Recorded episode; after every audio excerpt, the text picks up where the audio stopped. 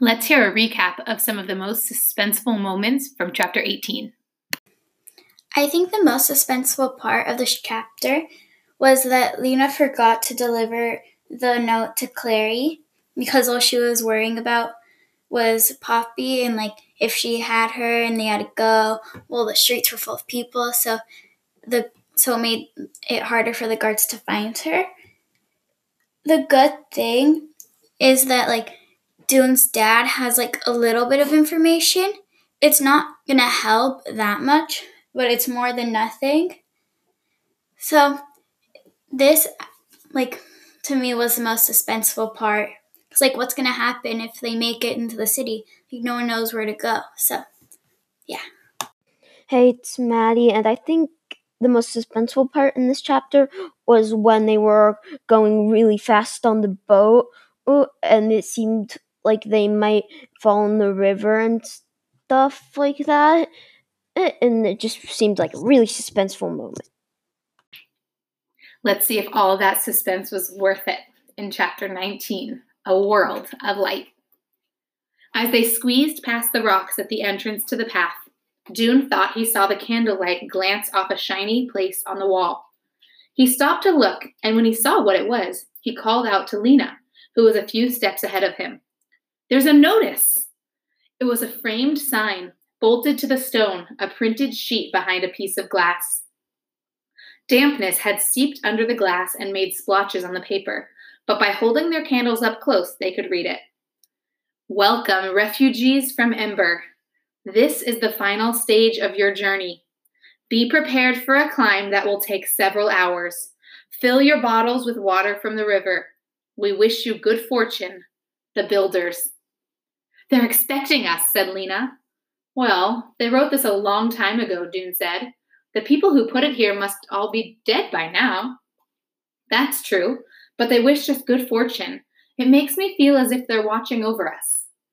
Yes, and maybe their great great great grandchildren will be there to welcome us. Encouraged, they started up the path. Their candles made only a feeble glow, but they could tell that the path was quite wide.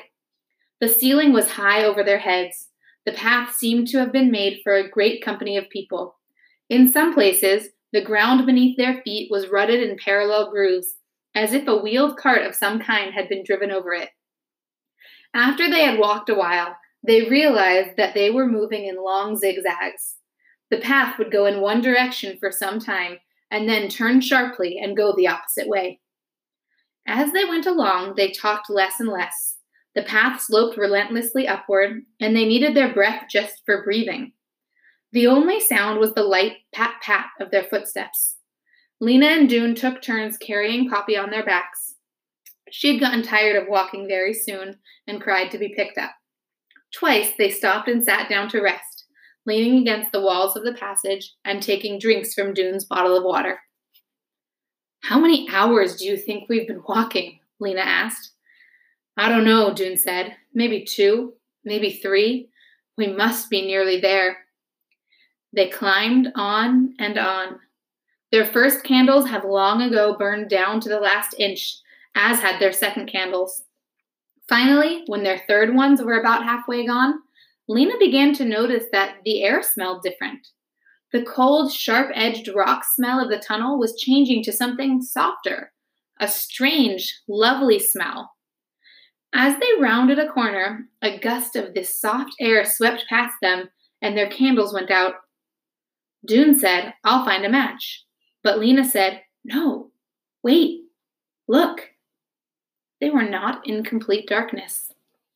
A faint haze of light shone in the passage ahead of them. It's the lights of the city, breathed Lena. Lena set Poppy down. Quick, Poppy, she said, and Poppy began to trot, keeping close at Lena's heels. The strange, lovely smell in the air grew stronger. The passage came to an end a few yards farther along, and before them was an opening like a great empty doorway. Without a word, Lena and Doon took hold of each other's hands, and Lena took hold of Poppy's. When they stood in the doorway and looked out, they saw no new city at all, but something infinitely stranger a land vast and spacious beyond any of their dreams, filled with air that seemed to move, and lit by a shining silver circle hanging in an immense black sky. In front of their feet, the ground swept away in a long, gentle slope. It was not bare stone as an ember. Something soft covered it, like silvery hair as high as their knees.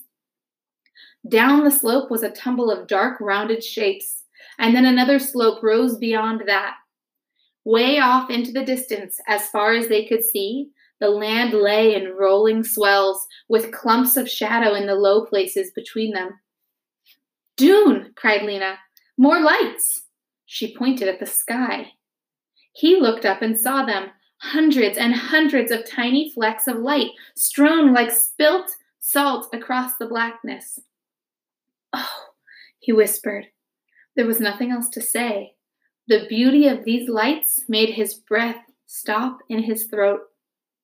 They took a few steps forward. Doon bent to feel the strands that grew out of the ground, almost higher than Poppy's head. They were cool and smooth and soft, and there was dampness on them.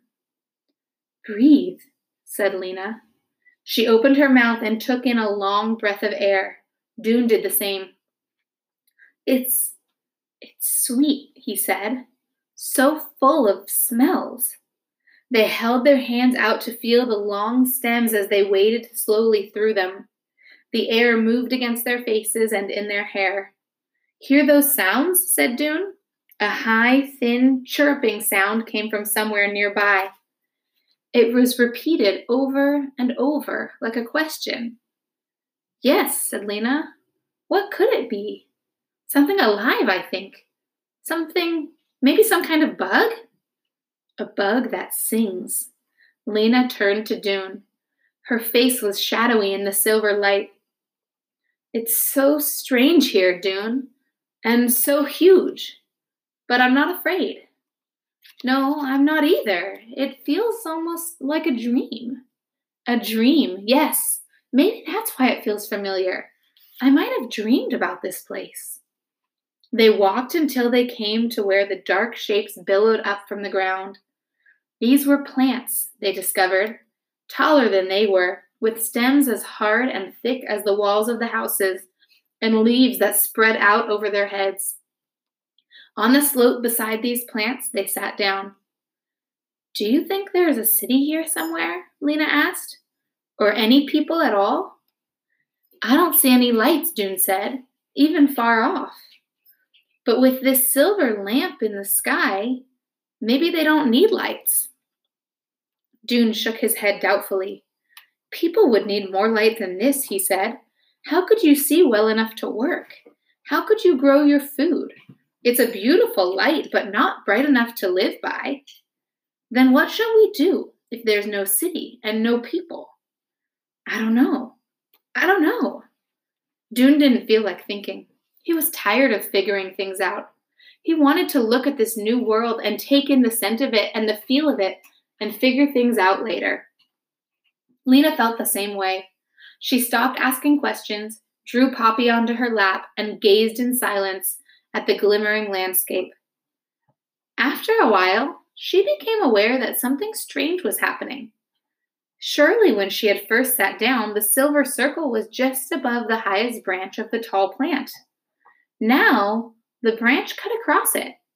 As she watched, the circle sank very slowly down until it was hidden, except for a gleam of brightness behind the leaves. It's moving, she said to Doon.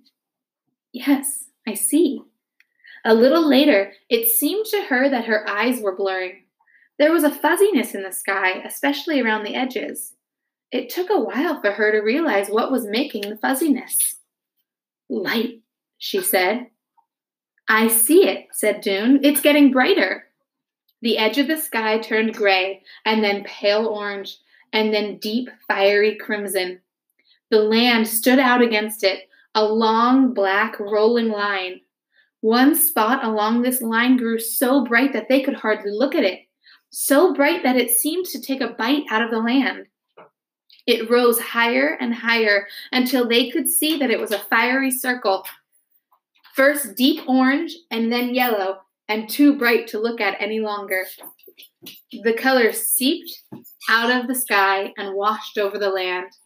Light sparkled on the soft hair of the hills and shone through the lacy leaves as every shade of green sprang to life around them. They lifted their faces to the astonishing warmth. The sky arched over them, higher than they could have imagined, a pale, clear blue. Lena felt as though a lid that had been on her all of her life had been lifted off. Light and air rushed through her, making a song like the songs of Ember, only it was a song of joy.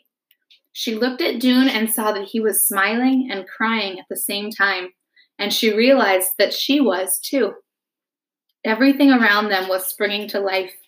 A glorious racket came from the branches, tweedling notes, peeps, burbles, high, sharp calls. Bugs? wondered Doon, imagining with awe the bugs that could make such sounds. But then he saw something fly from a cluster of leaves and swoop down low across the ground, making a clear, sweet call as it flew. Did you see that? he said to Lena, pointing. And there's another one. And there, there, there, there, there, repeated Poppy, leaping from Lena's lap and whirling around, pointing in every direction. The air was full of them now. They were much too large to be insects. One of them lit nearby on a stem. It looked at them with two bright black eyes, and opening its mouth, which was pointed like a thorn, sent forth a little trill. It's speaking to us, said Doon. What could it be? Lena just shook her head. The little creature shifted its claw like feet on the stem, flapped its brown wings, and trilled again. Then it leapt into the air and was gone. They leapt up too and threw themselves into exploration. The ground was alive with insects, so many that Doon just laughed in helpless wonder. Flowers bloomed among the green blades, and a stream ran at the foot of the hill. They roamed over the green coated slopes, running, sliding, calling out to each other with each new discovery until they were exhausted. Then they sat down by the entrance to the path to eat what was left of their food. They untied Doon's bundle, and Lena suddenly cried out, The book! We forgot about the book! There it was, wrapped in its blotched green cloth. Let's read it out loud while we eat, said Doon. Lena opened the fragile notebook and laid it on the ground in front of her. She picked up a carrot with one hand, and with the other she kept her place on the scribbled page. This is what she read. Today's question for thought is What do you think the notebook says? I can't wait to hear your responses, and we'll find out what it really says in the last chapter tomorrow.